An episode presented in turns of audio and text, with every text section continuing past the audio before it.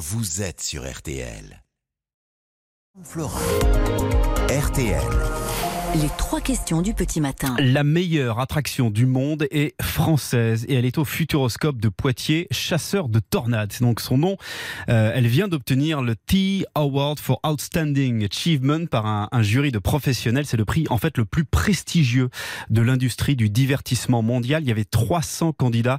Bonjour Rodolphe Boin. Bonjour. Vous êtes le, le directeur général du Futuroscope et, et donc un homme comblé euh, aujourd'hui.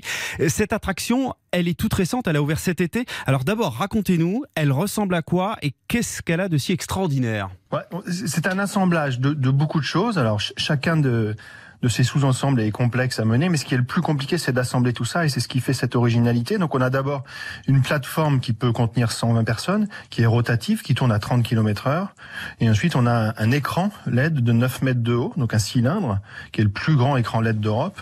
Ensuite on a des trappes et, qui s'ouvrent, et donc ces, ces écrans euh, LED qui donnent une luminosité pardon, formidable euh, sont escamotables, qui laissent entrevoir euh, un 4x4, qui est le, qui est bully, qui permet aux, aux chasseurs de tornades d'aller combattre la tornade, et enfin des acteurs.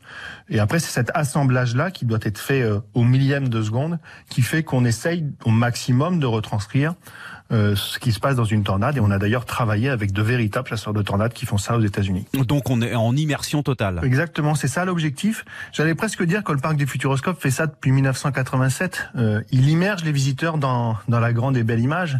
À l'époque, la 3D suffisait. Euh, on était parmi les premiers à avoir de la 3D et donc l'immersion était totale. Maintenant, il faut aller chercher des dispositifs techniques plus complexes et des assemblages pour arriver à, à ces performances-là de type d'immersion. C'est un pari très risqué.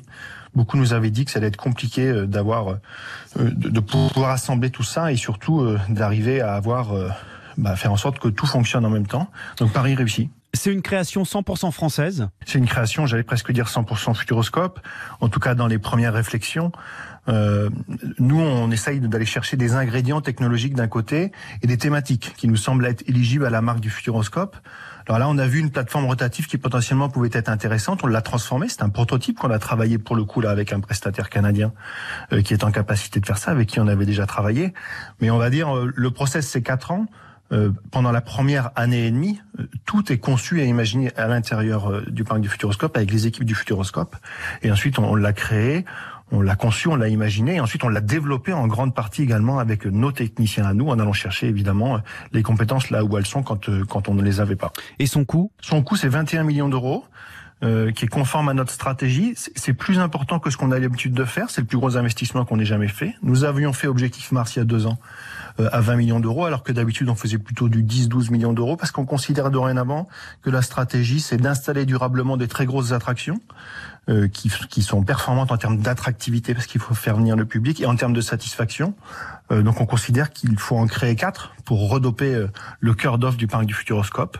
On en est à deux, celle-ci elle est réussie, et, et on le sait jamais, hein, avant d'avoir euh, ouvert et avant de voir le visage des premiers visiteurs, là on a tout de suite vu que ça répondait.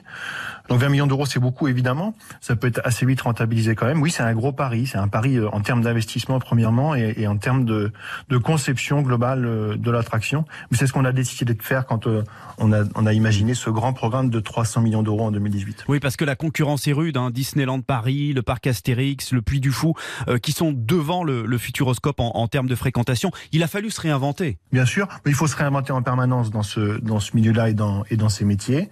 Euh, chacun poursuit sa stratégie, sa, trajectoire. Le parc Astérix a très fortement progressé ces derniers temps. On a parti au même groupe d'ailleurs à la Compagnie des Alpes. Euh, et donc chacun poursuit sa stratégie. La nôtre, c'est effectivement bah, continuellement de se réinventer, de, de restructurer un peu le top 5 de nos attractions. Ça fonctionne aujourd'hui. Et puis de se développer sur les parkings, puisque c'est en fait là, cette attraction-là, a vraiment la première pierre de notre grand programme de 300 millions d'euros. Et on va intensifier le développement là dans les deux ans qui viennent, qui vont vraiment refondre le parc du Futuroscope avec notamment la livraison de deux hôtels thématisés et en juillet 2024 un parc aquatique. Il y avait un risque d'endormissement ou de, ringardisation euh, du futuroscope. Le, mot est un peu fort, mais vous voyez ce que je veux dire Oui, c'est fort. Je ne sais pas. Ce aurait pu être une stratégie de continuer à, euh, faire ce qu'on avait eu l'habitude de faire. Et après tout, ça fonctionnait très bien et c'était une entreprise rentable. On a considéré qu'il y avait encore de la place pour progresser. Euh, la place pour enfin tenter de faire des attractions avec des niveaux d'investissement un petit peu plus forts. Pour ça, évidemment, il faut croître en, en termes de chiffre d'affaires, sinon on n'arrive pas à le rentabiliser. Donc ça, c'est ce qu'il faut qu'on fasse dans les dans les mois, les années qui viennent.